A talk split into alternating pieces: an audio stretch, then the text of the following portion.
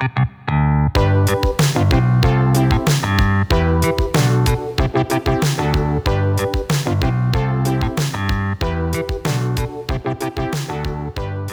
we are talking about everything that is in flux. Twitter, Netflix, everything is is in flux. There's a changing of the guard, new gatekeepers, old gatekeepers. What is going on? Who exactly determines what we see, how we get what we get in the first place? Also, we discuss the greatest comic book run of all time that got cut way too short. Nine issues, only nine issues of what was certain to be one of the absolute best comic book runs of all space and time. It is beloved. What happened? Why did it get cut short?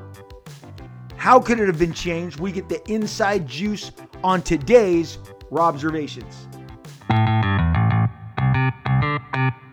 Hey, everybody, this is Robservations. Welcome to another edition. I am your host, Rob Liefeld.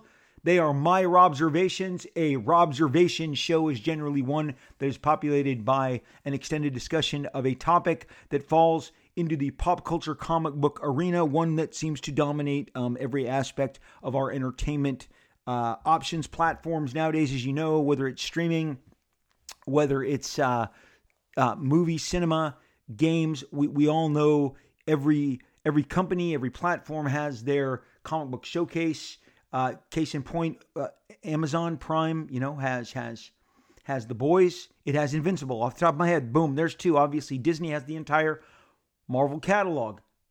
Warner Brothers with or Discovery, Warner Brothers or Warner Brothers Discovery, whatever they decided to call it two weeks ago, is boasts now the you know entire DC comic book catalog and gives it to you in films and on their shows exactly in the same way that Disney and Marvel does. So you guys. Uh, you get the point hulu is an offshoot of of of fox which was purchased over four years ago by disney and that's where you get your uh, occasional uh, uh, cloak and dagger or or whatever they they they put on that platform but yeah it's um, it's everywhere it's it's uh, nonstop i don't i don't see it ever turning back and it is the passion of my life so i love talking about it i love booting up and discussing it with you guys each and every uh, episode as often as I can. A lot of stuff has been going down in the uh, internet space, a space that we all are, are interacting with. It's seemingly every second of our lives. The uh, and, and possibly even more the younger that you go. The uh, news came out that Twitter is, is is in is in flux. It may or may not be purchased by Elon Musk. And at the end of the day, uh, what that means is there will be a new gatekeeper. And uh, what that means is that there are uh, so many different gatekeepers that allow us, the public, to see what we see. They are the ones who select what gets through and what does not. Uh, Elon Musk and whoever he staffs Twitter with will be the latest gatekeepers, and hopefully they will uh, come at it with less of an agenda that I believe has been on that platform for the longest while. I just like free form, just like hanging out, just like uh, discussing and and, uh, and and and and and having it be less. I, I just don't believe in deplatforming people, and that's all I'll say on on my regards to uh, to Twitter. I believe it used to be like a bunch of playgrounds, and we all we're yelling and shouting and sharing, but the, the, the gatekeeper is the thing I really want to focus on. He is going to obviously act if he purchases Twitter as its new gatekeeper, and there will be new gatekeeper. Uh, it'll be a new era for a new gatekeeper. In the entertainment world, much of what you see, much of what breaks through and what does not break through is because of the gatekeepers. Uh, hugely influential cartoonist that we have not spent enough time discussing on the show is named Jeff Smith. His name is Jeff Smith, and his property is called Bone. And Bone is a very cute, uh, adorable uh, fantasy creature in a really amazing fantasy world. I, I when I read it in the early '90s, I thought this is like a new level J.R.R. Tolkien, you know, fantasy masterpiece. And there's all manners of different uh, fantastic magic and creatures.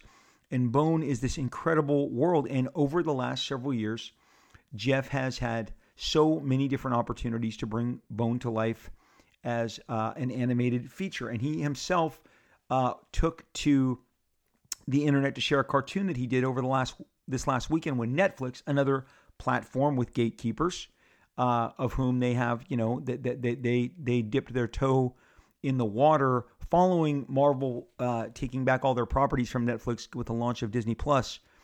They uh, dipped their toe into more kind of superhero fare. They haven't found anything yet that is quite sticking, but the uh, the, the the bone animated movie or series was set to come from Netflix, and we were all very excited about it. And then it got uh, revealed in the Twitter, uh, I'm sorry, in the in the Netflix kind of downturn of news when their stock uh, dropped. And yes, you guys, I just mentioned stock and stock drops. And did these affect us? They do. They do. That's part of the fun of the show. This is the kind of stuff that I love to get together and talk with my friends. And it is the kind of stuff that we do discuss. So I don't, um, I'm not shy about bringing it here to an episode of Observations because it deserved to be aired and the ramifications deserve to be weighed.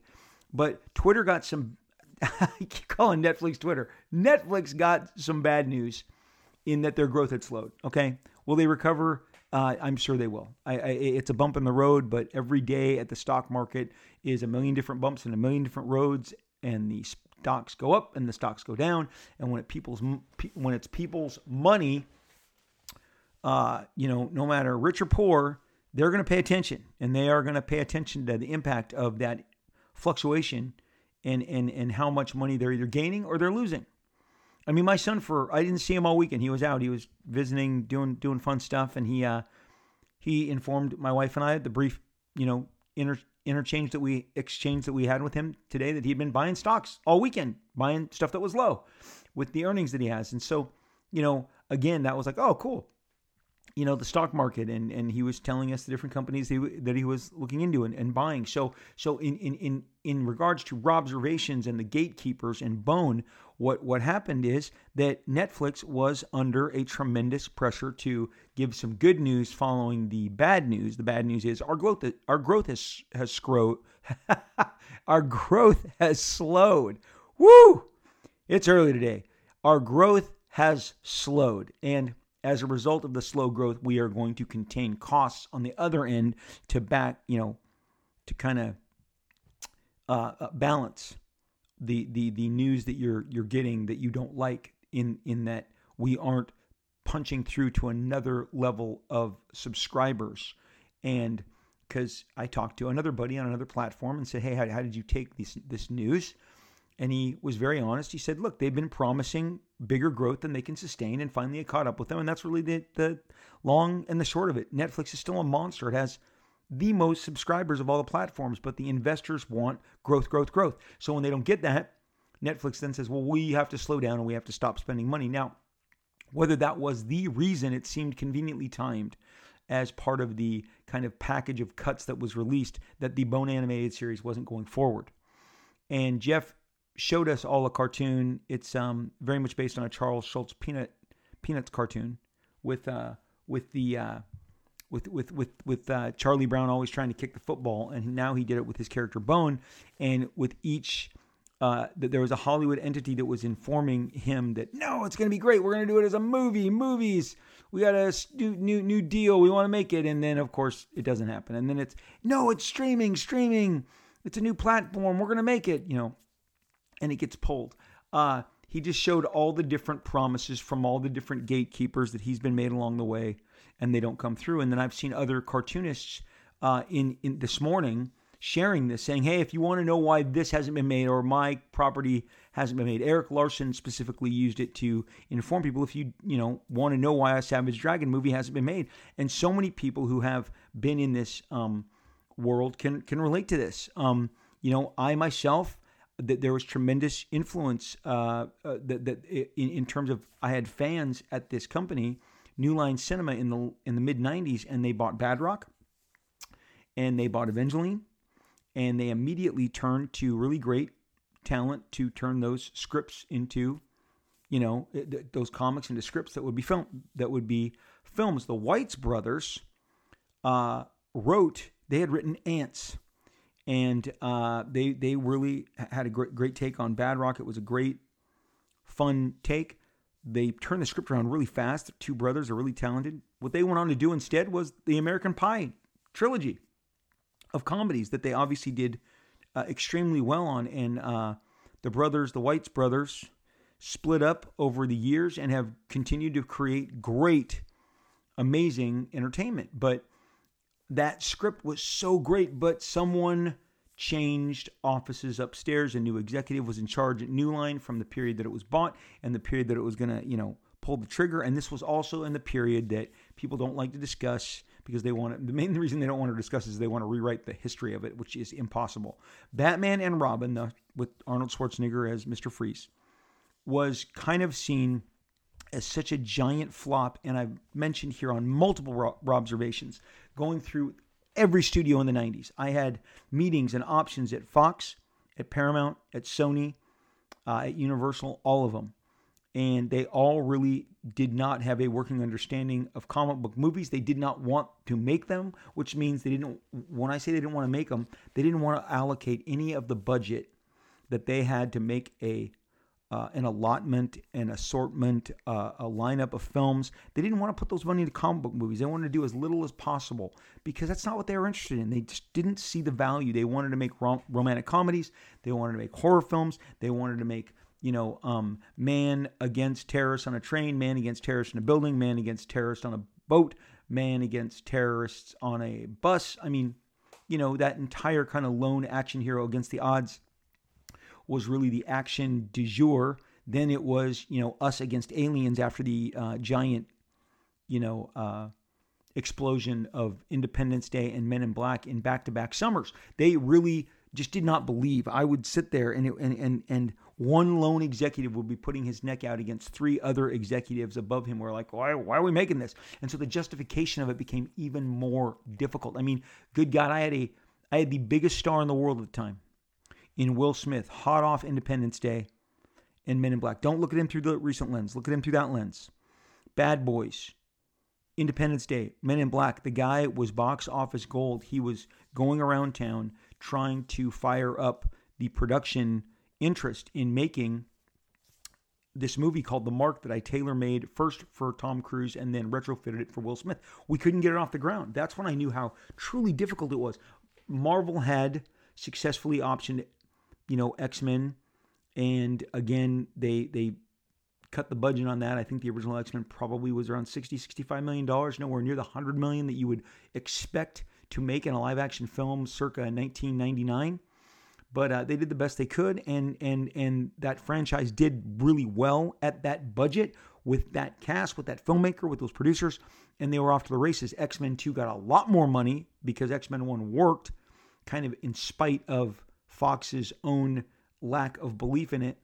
And then the X Men, you know, franchise was born, and it was exploited, and and it went on to make it went on to become the number one franchise for the studio. Once they took a dip and and and and they found it refreshing, they wanted to do more. And that's how it went. I mean, they greenlit those Fantastic Four movies. They greenlit the Daredevil movies. I mean, Fox went all in on the comic, comic book movie movement prior to the MCU happening. And Kevin uh, Feige over at uh, you know Marvel was absolutely uh, on board early on as a producer on all those films, alongside Avi Arad, who was one of the first, uh, you know, big name producers to get to be getting these through. They got through the gatekeepers. The gatekeepers finally they punched through. It was not the Blade film. The Blade film was not marketed as a superhero film. A comic book film whatsoever. It was a horror film, a vampire film. It had Wesley Snipes starring in it. It was a vehicle that, had he not activated it, and most people believed it only worked because of him. It was a star vehicle. He was a big, giant action star, making two to three action stars, a, uh, action movies a year. He was making them with Sean Connery. He was making them with all manner of big uh, names. And then, you know, when he turned his sights to Blade, it did very well, but it did not start a comic book movement. I've revisited here Hugh Jackman after filming and wrapping the X Men, being told by his manager, "Don't tell anybody." You know, when you go for these new new um, auditions. Don't tell them you just did a comic book movie. Don't don't don't do that. You know, don't share that. And he shared that uh, with the press last summer, and it's like so so that right there really just again undermines uh, this this this the truth. Not undermines it underscores. Excuse me. It underscores the truth uh, that the X Men was the franchise that punched it through. Blade was successful, but it did not create any echo. There was no bunch of movies greenlit on the back of Blade. Batman and Robin had really, I think people had been looking for a failure so that they could not buy comic book films anymore. Again, I was there, I was in the rooms. I mean, you guys, I was meeting with all manners of different directors from Steven Spielberg to, uh, you know, to James Cameron to Renny Harlin, uh, who, who, you know, this was before Renny would fall off. Die Hard 2 was a giant hit. And that that is uh, the time period that I met him between that and uh, and Cliffhanger. And, you know, big time producers, Jerry Bruckheimer. Uh, uh, I'm meeting with Tony Scott. I'm, I'm meeting with Ridley Scott. I'm meeting with John Woo. I mean, these are name talents, and everyone was always kind of trying to figure out how to push forward the comic book movie. And you see how difficult it is because even at, at Warner Brothers, once they decided, yes, let's try and emulate what's going on with Marvel, you know, they couldn't. Marvel had a plan, they were executing it. They also cut their teeth on all those X Men movies and all those Spider Man movies. So they broke through, and if you don't think that they have, and we'll we'll get this get to this in another podcast because I was really I was planning on doing a dedicated version of this, and it may be one of the next couple is is those years in 2018 to 2019 that Marvel so flexed, so dominated. What was that all about? It there there was more to it than just earnings. It was a absolute uh, grandstanding of success that was meant to really annihilate the, the competitors, make it harder for anyone to compete with them. We'll discuss that at another time. Gatekeepers. You get a gatekeeper that believes in you in Hollywood. They generally only have a certain clock. I mean, at right now, I believe at Netflix, Bone being one of the sad byproducts. But I mean, you know, they, they apparently they paid $30 million for Mark Millar's catalog, Millarworld, And after canceling Jupiter's Legacy and hiding, it seemed like they hid Super Crooks. They are not going further on any of those properties. Uh, it, it, they, they definitely seem as if they are now going to reevaluate their position and move um, with with a new maybe maybe a new plan, maybe a new plan because in the time that Netflix has slowed, what's happened is Disney, even Paramount Plus, and HBO Max have made tremendous gains in the space. They're signing up subscribers. Every subscriber does not maintain with an existing subscription. You have to keep, it's called the churn. They literally call it the churn. This was broken down to me five years ago. They want to keep you churning. That's why they want to immediately, when you finish a series, recommend three more that you like. That's called the churn. Are you part of the churn? C H U R N. The churn, okay? They got to keep you churning. Every single one of these platforms does this. When you finish Moon Knight, it tries to roll you into the Eternals. On Netflix, if you finish Vikings Valhalla, they want you to do The Last Kingdom or one of the other Vikings, you know, um, you know, shows. And then they kind of just start figuring that you're into action adventure and they start throwing all those your, your way. Um, HBO Max, they all do the same thing. They are all trying to, when you finish The Peacemaker, they want you to watch the suicide films. The churn, the churn, they want to keep you on board. They want to keep you invested so that you don't go visit another channel and that you don't go churn there. Because when it comes time to renew, they want to make sure that you're associating your churn with them. C H U R N, like churning the butter. And uh, so Netflix, with its uh, look, Netflix has one giant, massive, awesome, devastating franchise. It's called Stranger Things. It's um, been hampered by putting many years in between installments. And I have no doubt that this summer when Stranger Things comes back, I mean, I'm super excited over Easter. I had a 22 year old, well, not 22 year old, he's 21. I had a 21 year old, a 19 year old, and an 18 year old. I mean, all adults expressing their excitement over the Stranger Things trailer. They wanted to watch it on the big screen. They wanted me to crank the volume. They wanted to hear that remix of, uh, you know, the the the the the, the Journey song. Um, and uh, you know, uh, separate ways. It, it's a great remix too. I, I, know you guys have already seen it. Everyone's seen this trailer, so you know how great that trailer is. They've, they've done a really good job. It's gonna it's gonna help boost Netflix profile. We should not be crying for Netflix again. What did my competitive platform guy tell me? They're the number one. Netflix is number one. But again, your investors want to keep you. Remember the Paul Levitz quote from DC Comics when he told me they love being number two. Number two is the best. No one ever expects you to be number one. No one ever asks you, why, weren't, why weren't we number one again this month? Just, I'm the best number two there ever was, is Paul Levitz' quote to me in San Diego at Comic Con.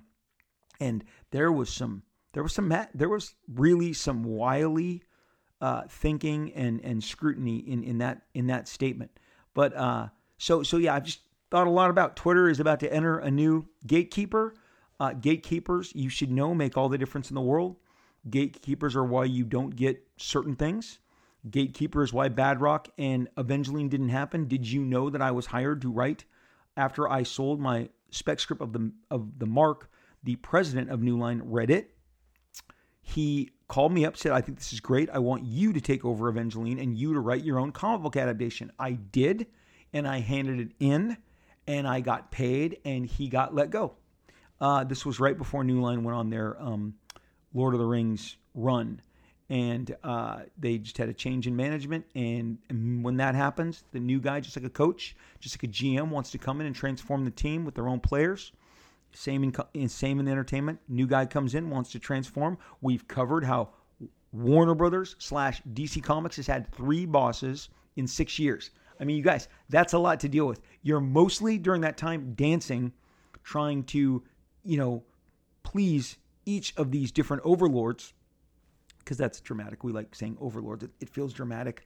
Um, and, uh, you know, not, not as much creativity is, is going to be kind of generated from within at that point, given that you're just trying to find out what the new boss likes so that you can pl- please the new boss so you can continue what you're doing and what you're doing is your job and your job is your livelihood and you can figure it out from there. You get it.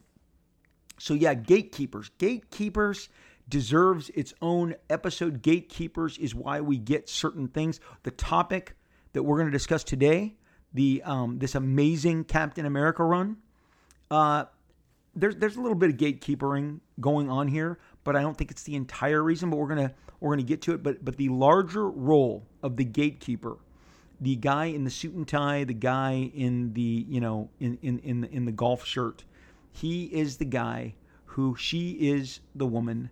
Uh, they are the the group that can often determine why you get a taste of one thing and why you get a taste of another, or or don't get either. Okay, so we'll get back into that uh, in the near future. The thing again with um, look, we encounter gatekeepers. Wrap up on gatekeepers here.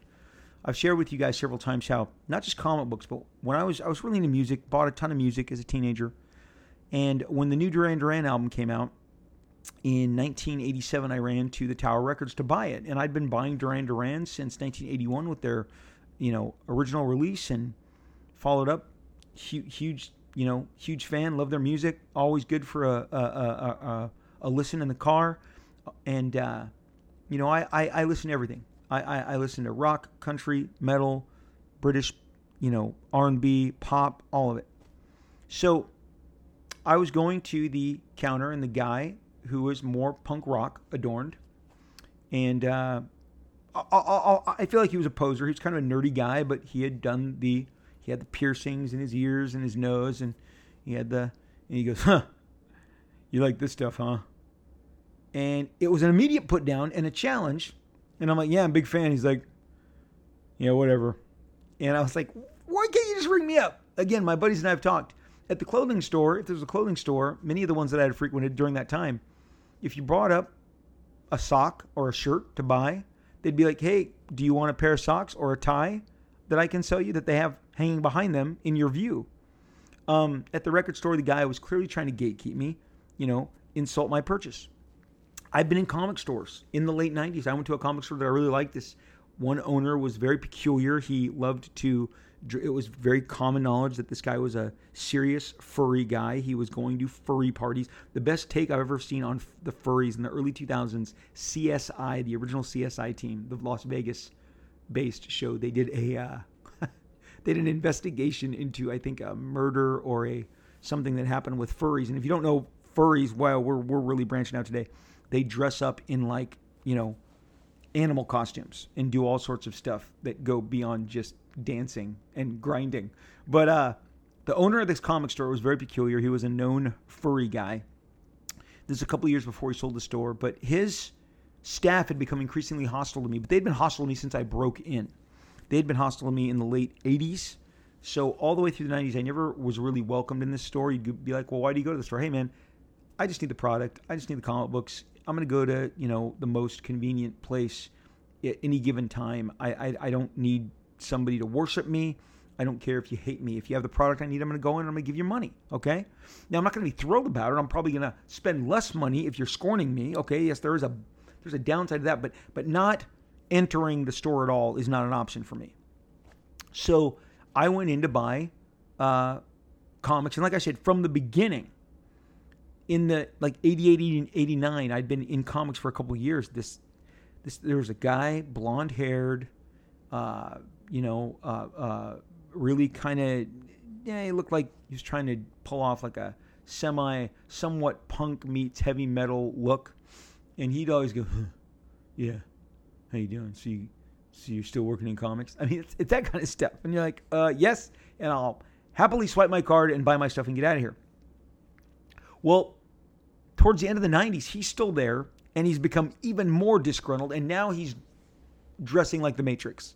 It's 90 degrees, you know, on an August afternoon in 1999. The Matrix came out in April, and he's got his leather duster as he is ringing me up his long leather duster, the collar up. I'm just laughing, reimagining it. And behind this counter, when I get there, they have my art on the wall. They have my art on the wall from an upcoming project of mine that was teased.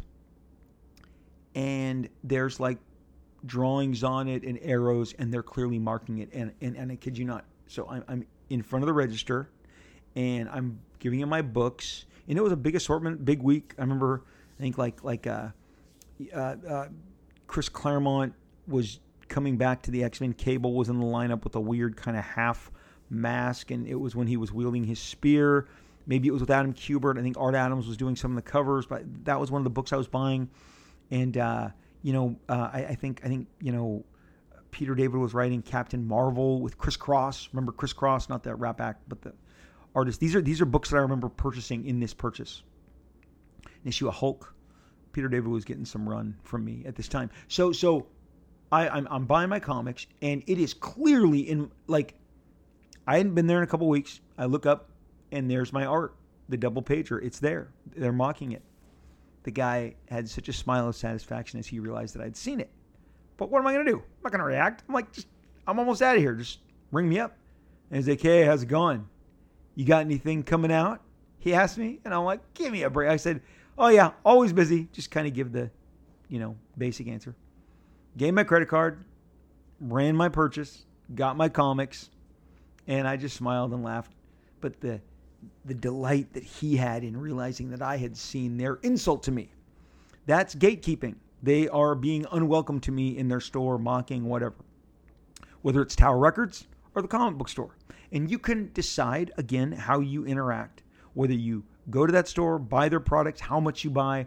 You know, you can be offended. You can boycott. That's in your means too. That's kind of wearisome and tiresome for me. Again, convenience is everything. And even if I don't like you, um, as long as I know you're not spitting in my burger, I'm gonna buy my food there. Okay, so so gatekeeping comes in many forms. Let's see how the Netflix gatekeeping uh, you know, changes because a couple people who they, they said were on their way out now have to reevaluate. Are they leaving?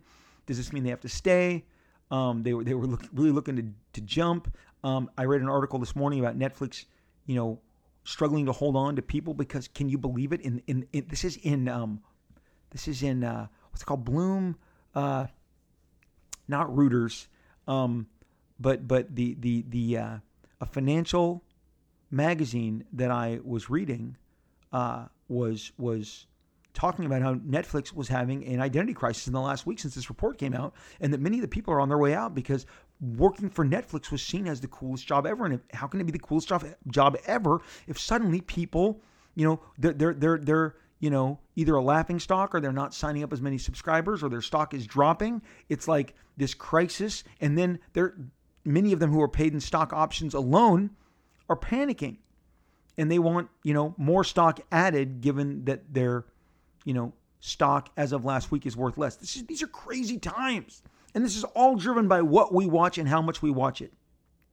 Twitter, Netflix, new gatekeepers, influx, maybe, may, you know, it just it just feels like things are changing.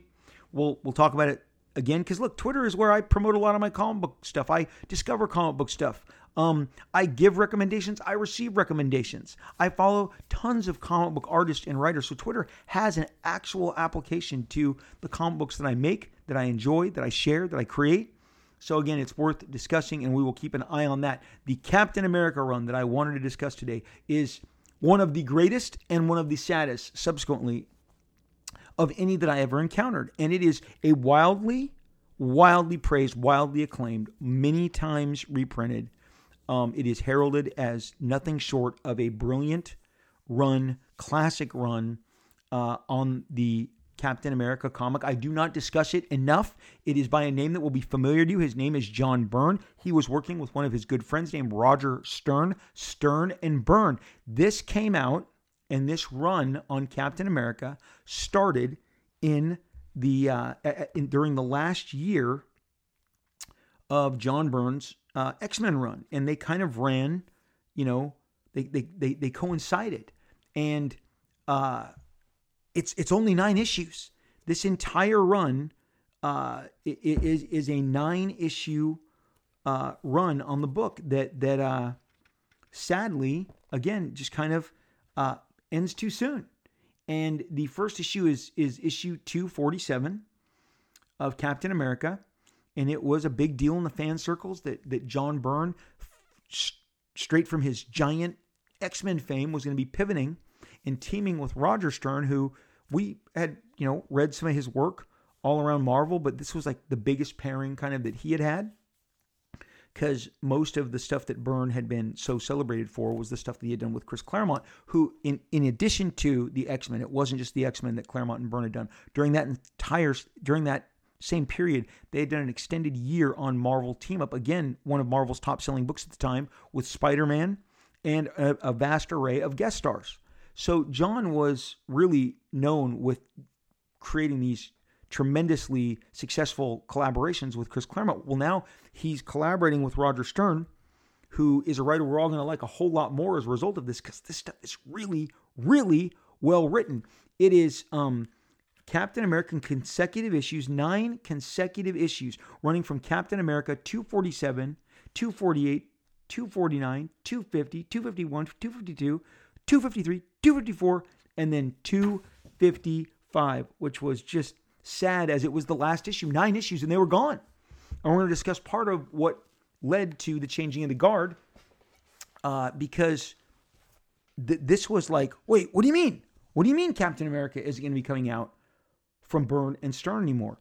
They did three really great, memorable kind of uh, storylines. Uh, the, the, the, the last issue is kind of a standalone. Issue 250 is a standalone. But the first storyline uh, deals, uh, you know, with with this uh, very interesting interesting plot. Uh, it, it, involves Baron Strucker. It involves the Dragon Man. It is uh, really super fun. Uh, just oh, I'm just flipping through these pages right now. It's a really fun excursion um, through through through through uh, a lot of caps. Nick Fury's, you know, on on the scene. Um, great action, action packed. There's a character named Machine Smith, who is in the first Baron Strucker issue, and uh, and he proves to be kind of a guy pulling the strings in this first story arc. And of course, the, the great cover, we love this stuff. We love when we see uh, familiar uh, kind of team up components. And the the uh, the cover to issue 249 is Cap battling against a Spider-Man robot, a Thing robot. We see a Magneto robot. Um, it's it's like you know the the thing robot it's it's the thing and his arms are outstretched it's very clearly the thing from the fantastic four and and john byrne had done some fill-ins on fantastic four prior to this we know what john's thing looked like and then spider-man they're both just missing their heads and their faces but it's spider-man's costume body head he's missing his face but it's like who's it why is Cap battling these other robots that look like Marvel characters? And in the background, Machine Smith is, you know, directing all of it. And so Machine Smith was the guy, again, the dragon, the dragon man was an android. He's the big featured character, which surprisingly provides for a great action sequence and, and conflict in, in the second chapter in issue 248. But 247 is great. It's got, you know, Nick Fury and Shield interacting with Cap, and then Baron Strucker uh, battles. But the Baron Strucker that that we think is Baron Strucker, who is an old you know foe of Cap's, turns out to um, blow up and be this robot that was sent from Machine Smith. So this is what sets up the mystery and more battles with androids and robots and Machine Smith. And let me tell you something. As far as artwork goes, Cap's never looked better. There, full stop. Cap has never looked better. Uh, John Byrne paired with the finisher embellisher Joseph Rubinstein, who had a slightly different touch and approach, a more Neal Adams, more rendered um, finish on top of John Byrne. It, it is this most beautiful, beautiful final result. I mean, the minute you see these these pages, you would see these in a pages in a comic book today, and you'd flip out. They're so polished and and pretty and rendered, and the storytelling is so clean. The action, the gestures are so dynamic. Um, let me tell you something. As a collector, as a diehard collector of John Byrne artwork, Captain America pages from this nine issue run, they do not surface. I have had a couple guys try and share with me, like one guy's like, well, it's not Cap, you know, it's only Steve Rogers on the page, but it's from that run. Don't you want it? And it's for this exorbitant price. And I'm like, no, no, no. I, I if I'm going to get a Captain America page, I want Captain America on. I want him, you know, preferably with his shield, battling. And there's no shortage of these pages, you guys. In the book, I mean, he's battling and fighting and with his shield and doing awesome, ama- amazing things all the time. It's just there's no record of these pages being on the market. I have been hunting them for years and they just do not come up. Uh, Cap 251 features kind of a shot that you've seen. It's a splash page with Cap overlooking the city with one leg up on the um, ledge and the one down. You have seen this uh, famously replicated several times by Mike Zeck, and then a Batman and a Superman that reflect this exact image by Jim Lee on DC covers. And this is the first time I remember seeing it with the dramatic character standing atop, you know, the building looking out over the city. And I mean, it is exactly John Byrne got there first, did this first, and then it has been oftentimes, uh, you know, replicated, never truly duplicated. But again, this run is full of amazing imagery, amazing art, brilliant drawing. Uh, the, the the standalone 50th issue was very thoughtful, and it dealt with uh, Cap running for president. Now the team, it's it's one issue, and it really thoughtfully discusses how the country would react if the biggest patriotic beacon in the in the Marvel universe uh, ran for president. And so this really created a, a, a terrific opportunity um, to, to explore, you know, what if this symbol of liberty would run for, you know, President of the United States. And, and, and they did an admirable, wonderful job. And, you know, I want you to read it. I don't want to spoil it for you, but it's Cap is approached by you know, a group of people who really want him to consider running for president. His reaction to some reporters gets it splattered on the front page, and as a result, everyone's like, "Oh my gosh, we could do so much with you!" And uh, and again, there's a big splash page with the guy holding up the newspaper. It says, "Third party biggie says Avenger will run on independent platform."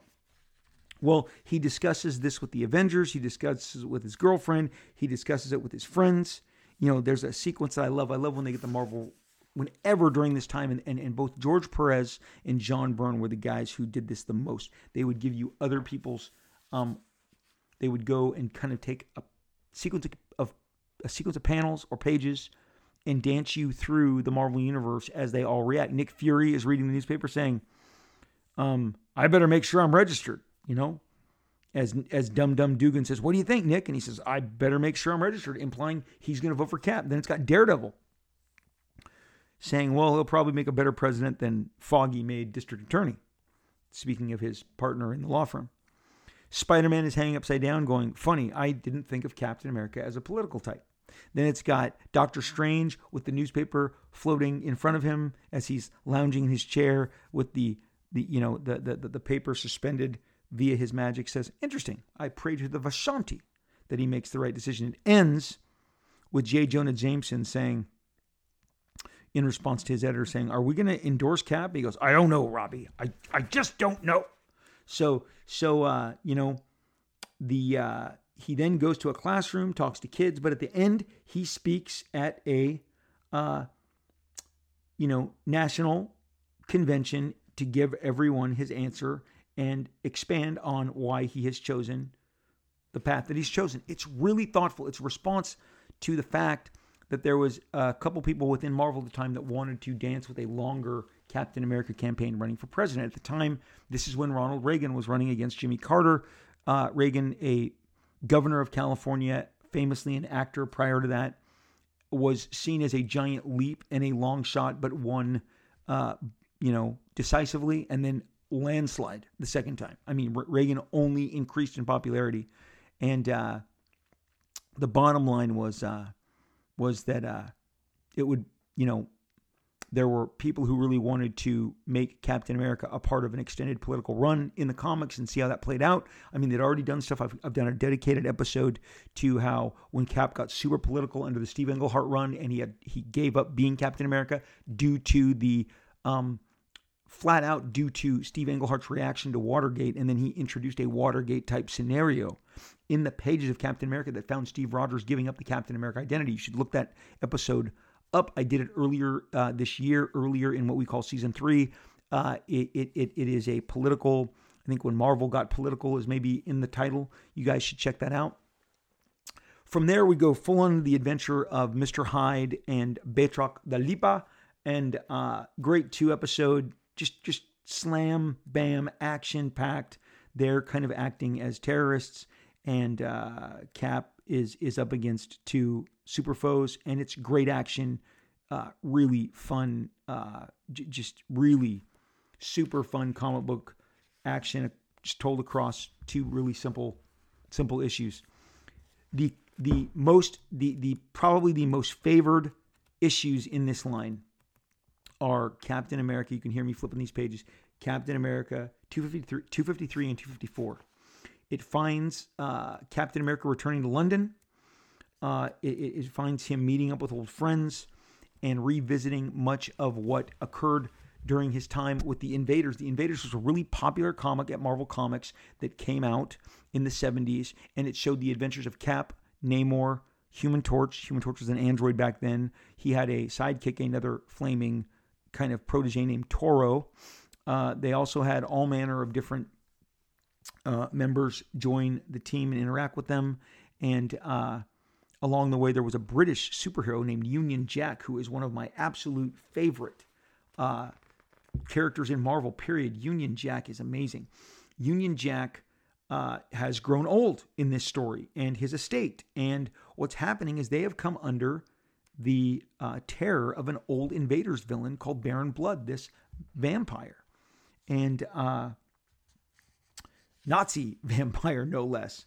And it is like a great action horror uh, uh, episode as he haunts this manor, and uh, we, we, it's it's kind of a murder mystery, and of course, uh, you know, Union Jack having grown old while Cap didn't because Cap was in suspended animation. There's someone new who takes on Union Jack's identity. They team up to take down Baron Blood.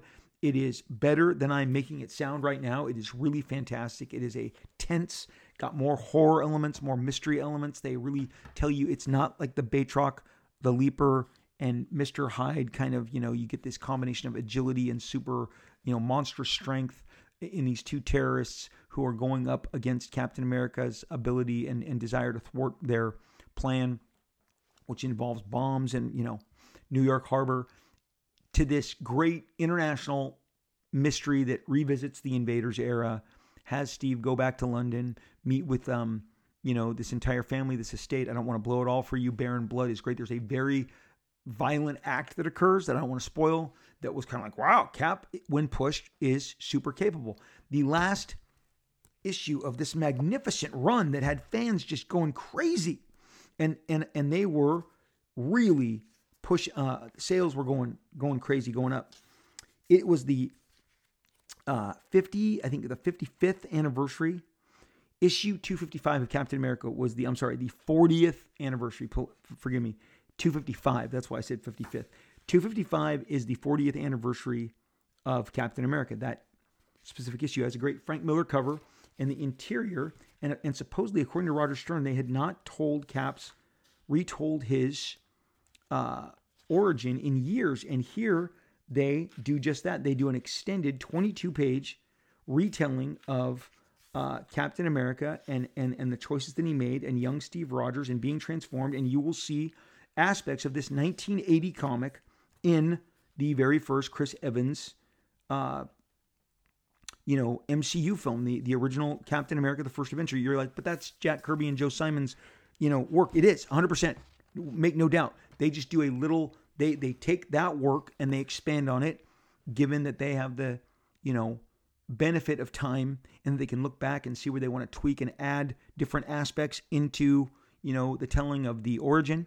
And they do that and it's fun and it's really expanded and the art is again as good as any issue of Captain America ever published and then it was over this expansive retelling of Cap Cap's origin, his history in the Marvel Universe, his joining up with the Avengers, his acclimating to a new time, being a man out of time, out of place. It's over. Roger Stern and John Byrne are done. It would be like Frank Miller leaving after one year on Daredevil, or you know the Sav- the the international uh, period that the year that the X Men uh, were were in Magneto's volcano, battled to get out, emerged on the other side in the Antarctic in Savage in the Savage Land. Then they went to Japan. They went to Canada. They met Alpha Flight in Japan. They they they teamed with Sunfire. They bought they battled Moses Magnum. They finally they were making their way home. And Professor Xavier had believed the entire time they're dead. So when you interact with Xavier back home, and the few people that'll uh, uh remain are at the school, they, they all are under the you know notion that again before cell phones before computers that the x-men died in that collapsed volcano battling magneto that is the summer that transformed the x-men that is when the x-men went from bi-monthly to monthly it is a period that every x-men fan remembers so fondly if if they had left after one year after that international travel of antarctica japan canada all these were three to two issues each and then landed finally back home in new york if if that had been it fans would have gone out of their mind. Well, the same thing was with this Captain America run. So why did it end? Okay. Um, I'm going to give you uh, a couple of different versions. I'm going to I'm going to I'm to start here, and uh, I am going to uh, share with you the the an interview uh, uh, with with in 2002. This is in 2002 what the writer Roger Stern said as he looked back over his young, over his run. Yes, in 2002, uh, I think it was Newsarama one of the websites, wanted to look back and celebrate the nine issue Captain America run. It says Captain America, uh, Roger Stern looks back at his Captain America run with John Byrne, November 28th, 2002, a nine issue Captain America run with vampires, presidential aspirations, and more by Matt Brady. It says it was a different time, shadowed by the mists. Back in the day, the USSR wasn't on our radar much. Iran was the United States' mortal enemy. We were in the midst of an energy crisis, and O.J. Simpson was in comic books as a spokesman for Dingo cowboy boots and probably had yet to buy his first pair of Bruno Maglis. Okay. So their tenure together on the title only lasted nine issues. From 247 to 255, their run was and still is one of Cap's greatest adventures. It was Captain America, a brief shining moment under the creative influence of Roger Stern, writer Roger Stern and penciler John Byrne. For Rogers Stern, the job of writing Captain America came just after he had decided to hang up his editorial hat at Marvel and write comics full time. Roger Stern says, I had been, a, he tells Newsarama, again, this is in 2002, this is 20 years ago, as they are looking back on his run fondly. I had been an editor of Captain America for a couple of years in the late 70s. Despite the efforts of several writers and artists, often under battlefield conditions, given deadlines, I was never able to get the kind of stories that I really wanted in the book. That's not to say that the stories were bad. As I recall, some were really good, but Cap stories should be great. When I finally left the editorial grind to write full time, I suggested I would write Cap as it was put up or shut up time for me. Being young and foolish, I figured I'll just do it. Fortunately, I had John Byrne there every month, making everything look so good. The two began work with Captain America 247, entitled By the Light's Early Day, teaming Cap with Dum Dum Dugan and Nick Fury. And uh, again, it talks about their adventures with machines with with uh, with Machine Smith. Um, you know, uh, it says something Byrne and Stern worked to flesh out during their run was Captain America's place in the modern world, a common theme in the series that gets revisited every now and then. In the days when the issues came out, Marvel would often survey their readers, and in issue of 250 of Captain America, 26% of the readers responded saying that dealing with modern life was the biggest problem facing Captain America. At the same time, 20% of respondents said that the Iran situation was the nation's number one problem at the time. So, this is something that they looked at as they would depict Cap stories. Cap's the classic man out of time superhero, Roger Stern says here in this interview. Here's a guy who, even then, was physically younger than me, but part of my father's generation. He was a child of the Depression and a man of the Second World War. Those two events had a profound effect on the world. They created the America that we lived in at the time. He's Captain America. It would be criminal to ignore his past. Cap is fascinated by the world that he awoke to to find. He's certainly disappointed by some of the turns that we've taken along the way and frustrated by some of the things that he and we have lost. But human t- nature did not change while he was out of the picture. The technology is what's different. Even though we still don't have flying cars, darn it, I'd say Cap is more concerned than worried, and he never says die. So this was their um, their kind of application to how Cap's outlook was in their in their book.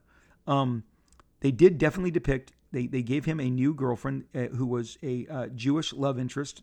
They point this out, named Bernie, and uh, she uh, she would have gotten her rear kicked real bad. They said by longtime Cap girlfriend Sharon Carter but Sharon was quote unquote dead during this time, and Bernie cooked a great breakfast. Uh, as compared to his rather minimal life as Steve Rogers, Cap was having a swinging good time, says Roger Stern. For issue 250, the pair told a story with a high no duh factor. This is the uh, Cap running for election. The story, according to Roger Stern, began a year previously when writer Roger McKenzie and artist Don Perlin were the creative team on Cap, and Stern was an editor at Marvel, McKenzie and Perlin wanted Cap to run for office the entire year, setting up four worth four years uh, worth of story. They actually wanted him to win, run and win, setting up four years worth of stories in and around Washington D.C. and detailing the duties of the president with Captain America. While it would have made for a great pop culture civics lesson, Roger Stern, as the editor of the book, 86 the idea, mainly due to the fact that he was not comfortable asking for readers to suspend their disbelief for that long of a period. Um, this was in the days before Magneto was given his own country to rule. Um, they wanted Cap to run for president and win, Roger Stern says. That involved more, more disbelief than I was willing to suspend. I mean, the president is the most visible member of the federal government. He's on the news virtually every night. You can have fictional members of Congress, too many people don't know the name of their own congressman or congresswoman, but everybody knows who the president is. And the readers would know that Captain America was not president. It was surreal enough that Reagan had been elected. Uh, but a year later, while chatting with Marvel's Ralph Macchio and editor in chief Jim Shooter, the idea came up again. Shooter suggested the story should not be about Cap running for president, it should be why he wouldn't run for president.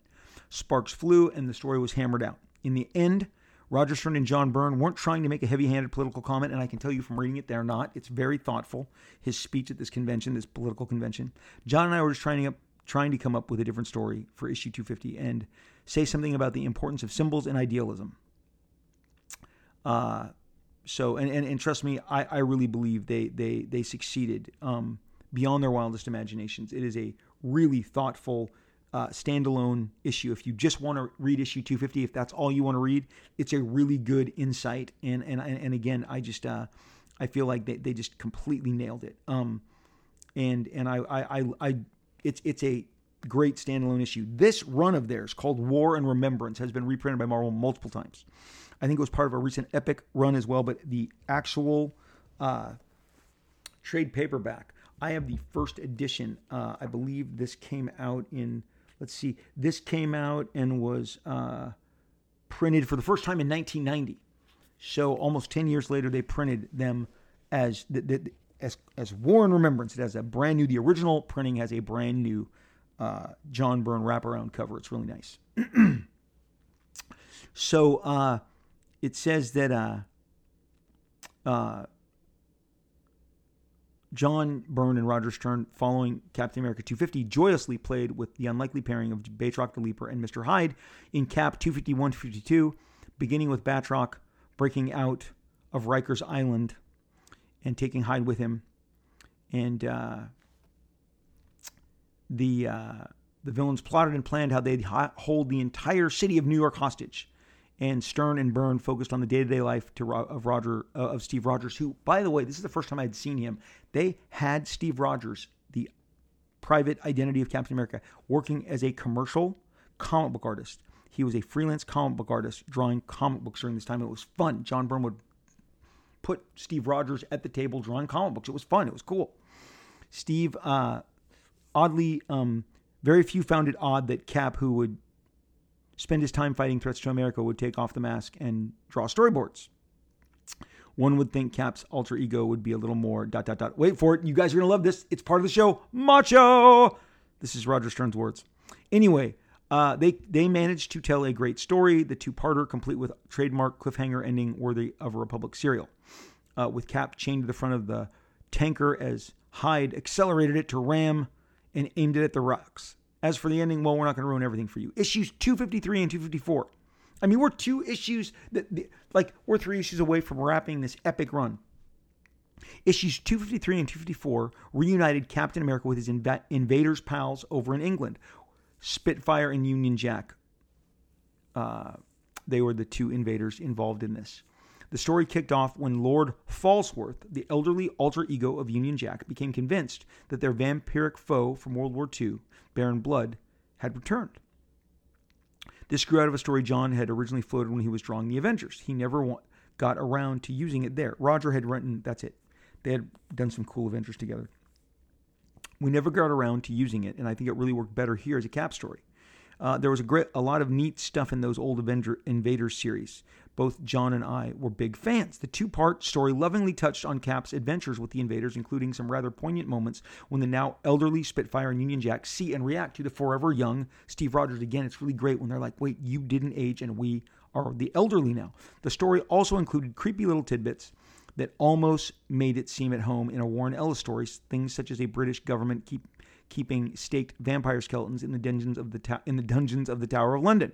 Learning that the government kept them instead of destroying them outright begs interesting questions that Stern nor Byrne never intended fully to answer.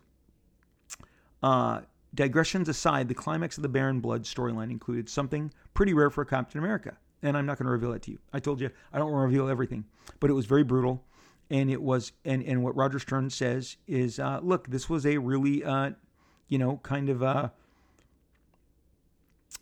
he says uh, that that in his response to doing this, it was a uh, a, a, decision uh, for Cap that Roger Stern describes as kind of a, a, a, line. He, he he reached a line that in that moment he had to realize if if he would cross, and and of course you're going to find out if he does.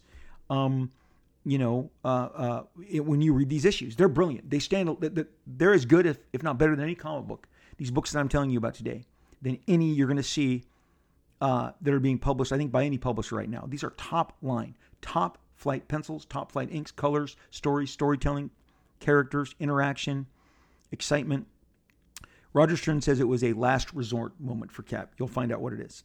Following the Baron Blood storyline, they put their spin on a classic and retold Cap's origin in issue 255.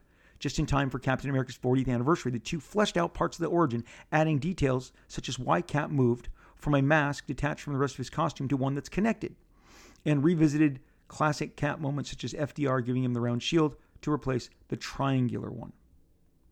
Um, the uh, the the the issue was shot directly from John's pencils. The entirety of issue 255 did not have an inker. It's shot directly, and, and it shows you how just ridiculously tight John Byrne uh, could pencil.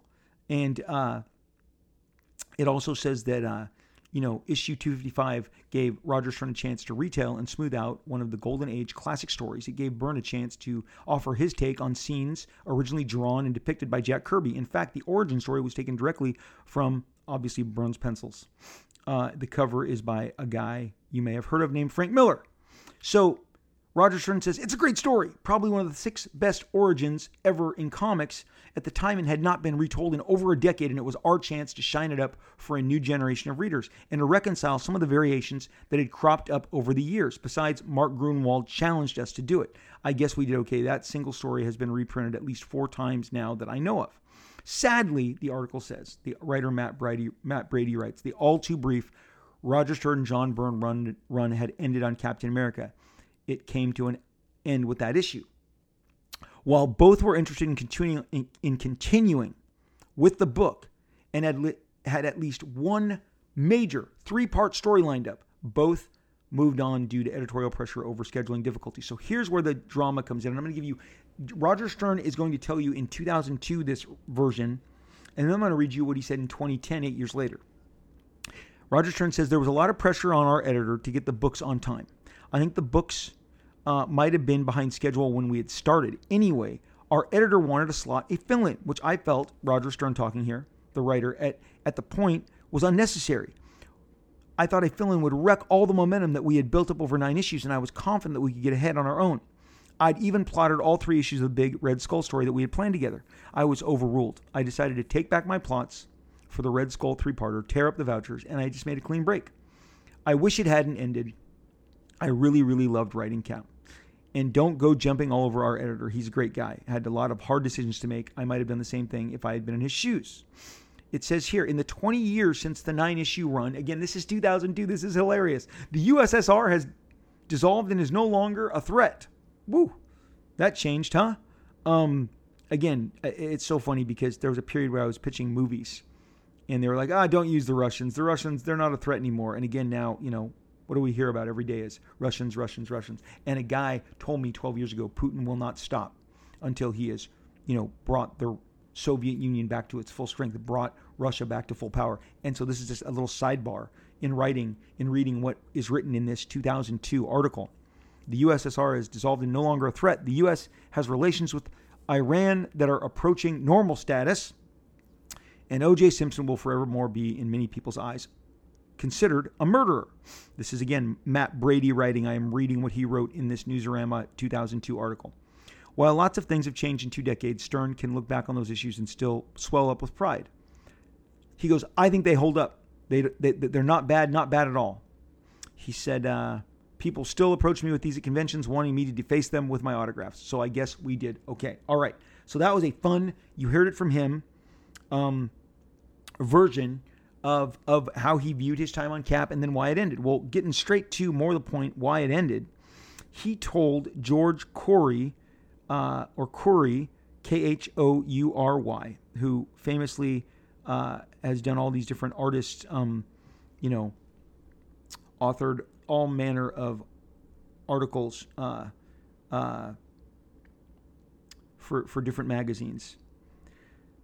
George Khoury directly asked Roger Stern, Can you explain to us why John Byrne and you left Captain America after 255? So this is 2010. This is 2010. Let me make sure I got that right. Let me see. Uh, yes. He tells George Khoury that uh, when asked, Why did your run end? He says,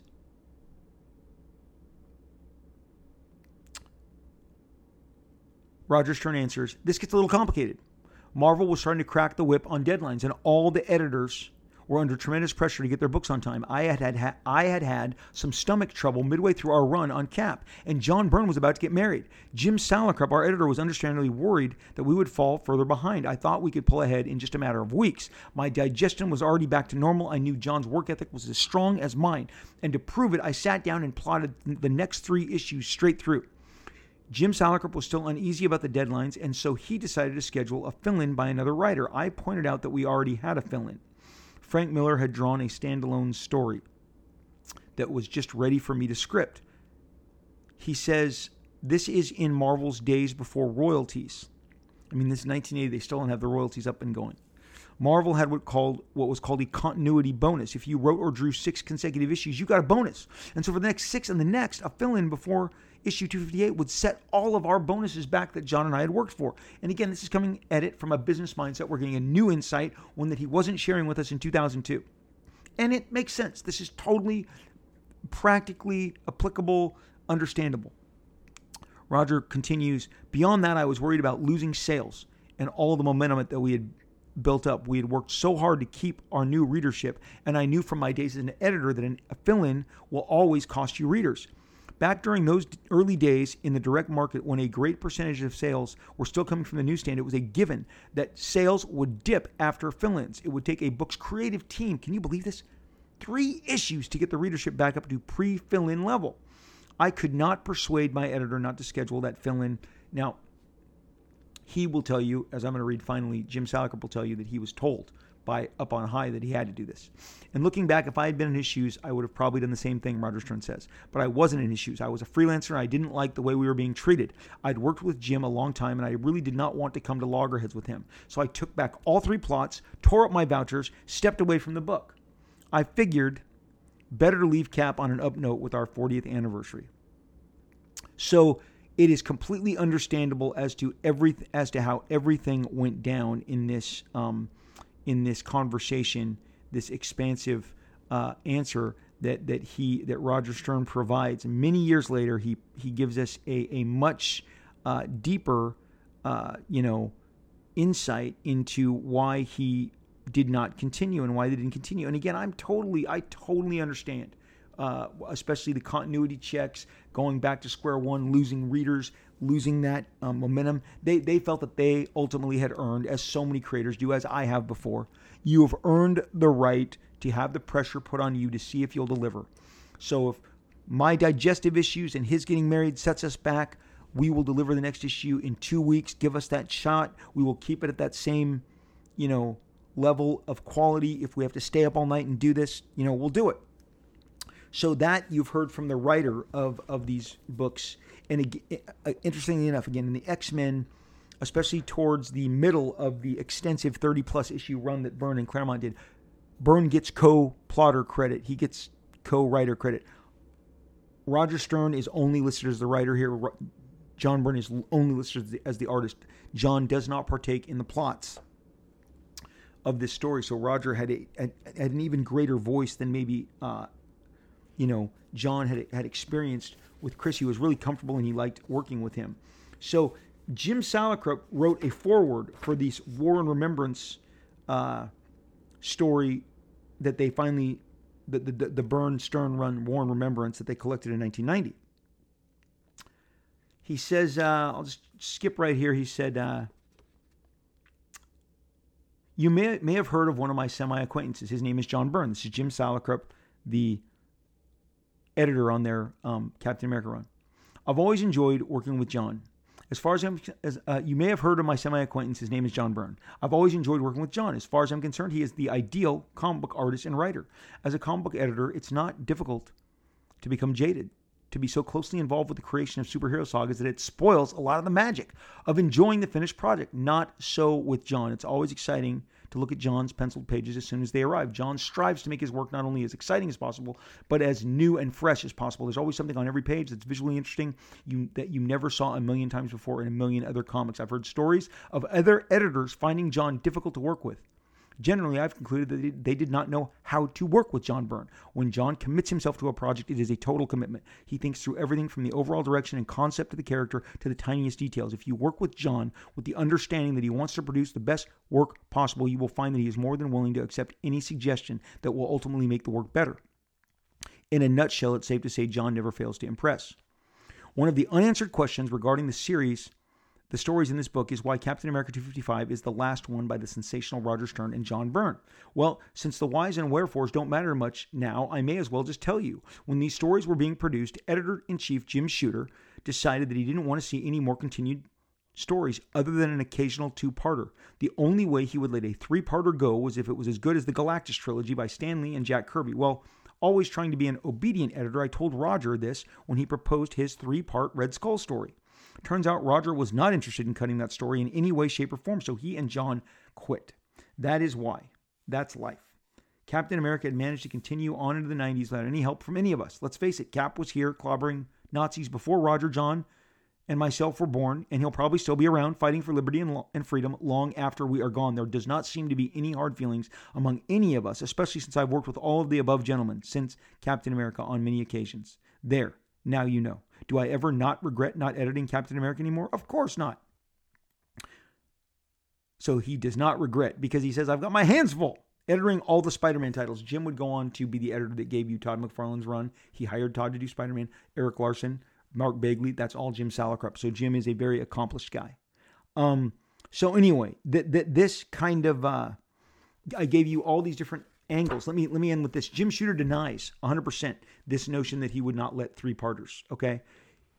That's Jim Salicrup's story. He directly blames Jim Shooter. Roger Stern alludes to pressure to make deadlines and that they had fallen behind in his 2010 interview. And he says that uh, he desperately did not want that fill in scripted. He lays it on deadlines. Salicrup lays it on an editorial directive by Jim Shooter to not do continuing stories. Jim Shooter, I have heard in podcasts, in interviews, absolutely deny the assertion that it was because he had gone to no multi-part stories. He says that is ridiculous, and you can look at that time to see all the different multi-part stories that Marvel was producing. So I don't know who's telling the truth. All that matters is that this did not impact these gentlemen whatsoever. John Byrne goes from X-Men and Captain America to producing six years straight consecutive Fantastic Four. He remade and reshaped the Fantastic Four for a brand new modern 80s audience.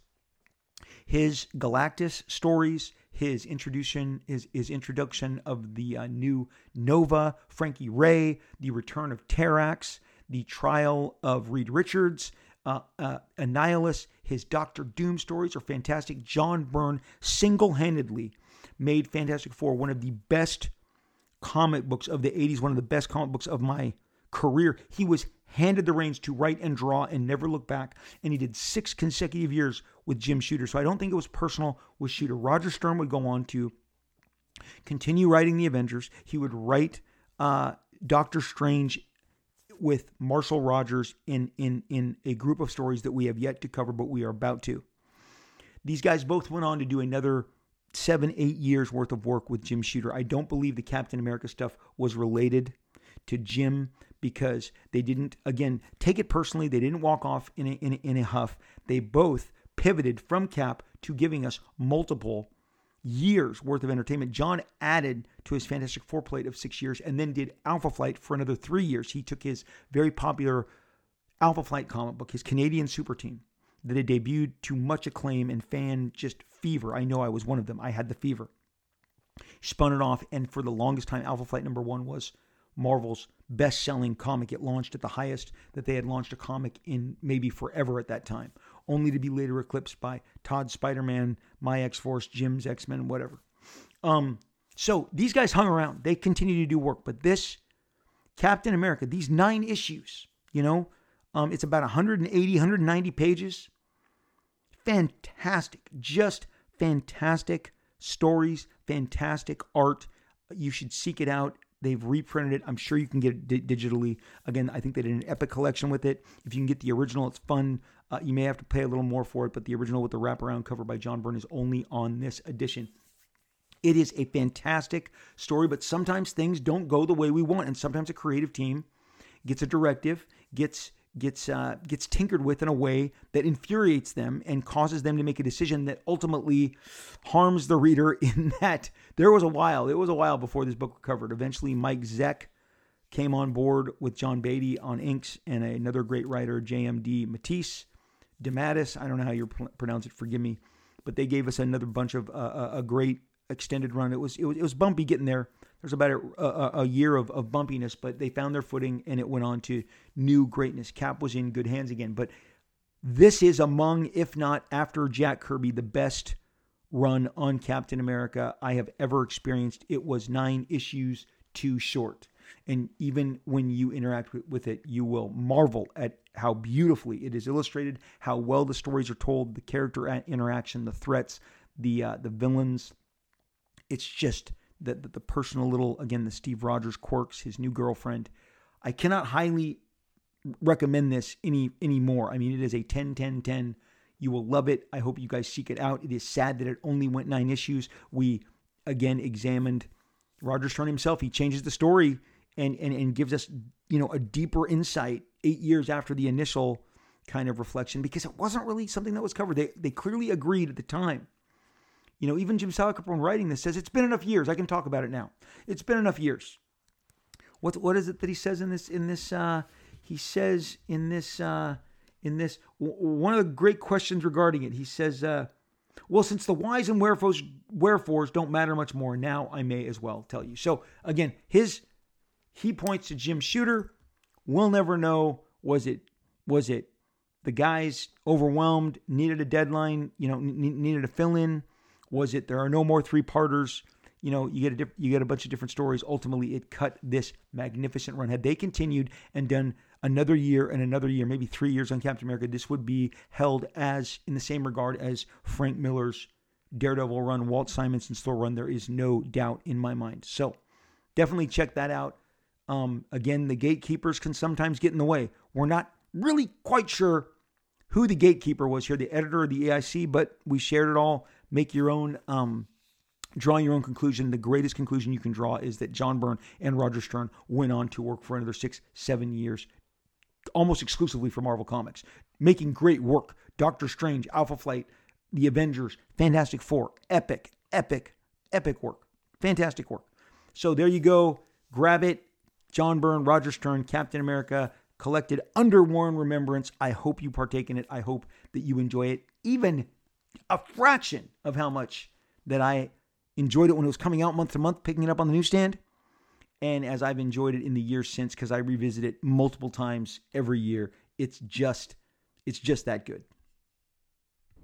So you guys know that when we reach the end of each episode, I read the reviews and the the, the comments and the uh, you know the, the the ratings that you leave for us on the platforms and uh, I read them here at the end of every show. I appreciate it so much. We need it. We need it to stand out. It helps our visibility. It helps our um, place on the platform. It really does. And I appreciate it so much. Today, I'm going to read you a very quick, because sometimes they're brief and they're just, they're just full of positivity, but they're brief. This one comes from Orc Trader. Yes, Orc like in Lord of the Rings. Orc like in The Hobbits. O R C. Orc Trader.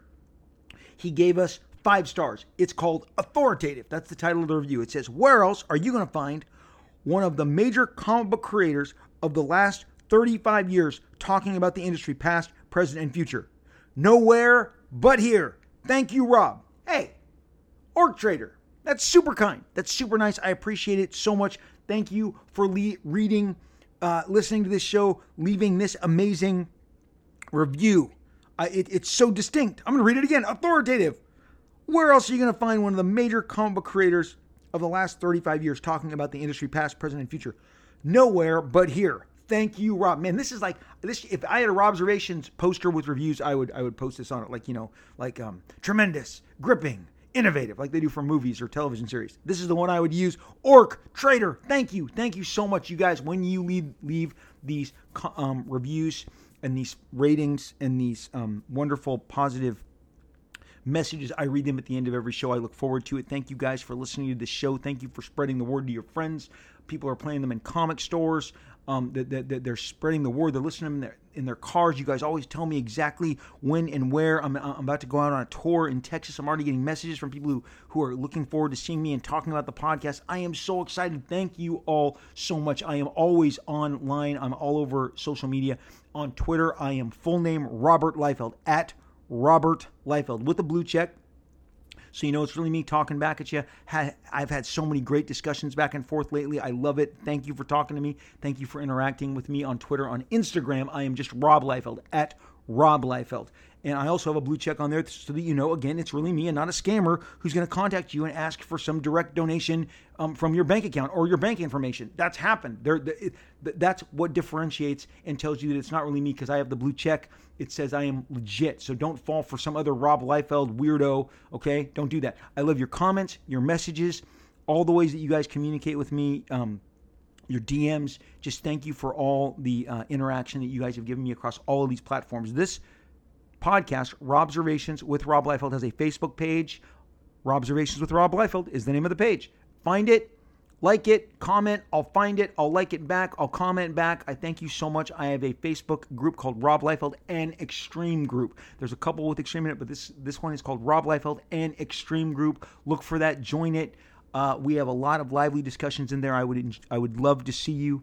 I'm all over Facebook. I'm all over in several different groups. Got my own personal page, the group page. Hang out with us. We enjoy so much just talking comics. The conversation continues again from this podcast onto Twitter, onto Instagram, onto Facebook. Find me there. I thank you, you guys, so much. You know what time it is. That uh, it is the end of the show when I implore you to take care of yourself spiritually, mentally, physically, whatever you can. Eat good food, fun food. Have a milkshake. You know, eat a cookie. Uh, maybe, maybe kale is your thing. Maybe, maybe you know, uh, uh, you know, uh, a bunch, a bunch of vegetables. You know, is your thing. I don't know. Maybe a bag of Doritos. That, that, that, that may be my thing. It is my thing. Okay. Read a good comic, watch a great show, have, have fun with your friends, ride a bike, drive a car, walk the dog, whatever it takes, get that release, relax, chill, enjoy what you enjoy unapologetically, the music you like, the books, the comics, the shows. Okay. Love you guys so much. Thanks for listening. Um, and and I just appreciate you, and I just want you to take care of yourself. It's been a crazy couple of years. We're still coming out of it, and uh, and I just want you to come out of it as strong as you possibly can. Hug through the podcast. I'm hugging you, and I'm hoping that you circle back and catch me next time because we will talk again real soon.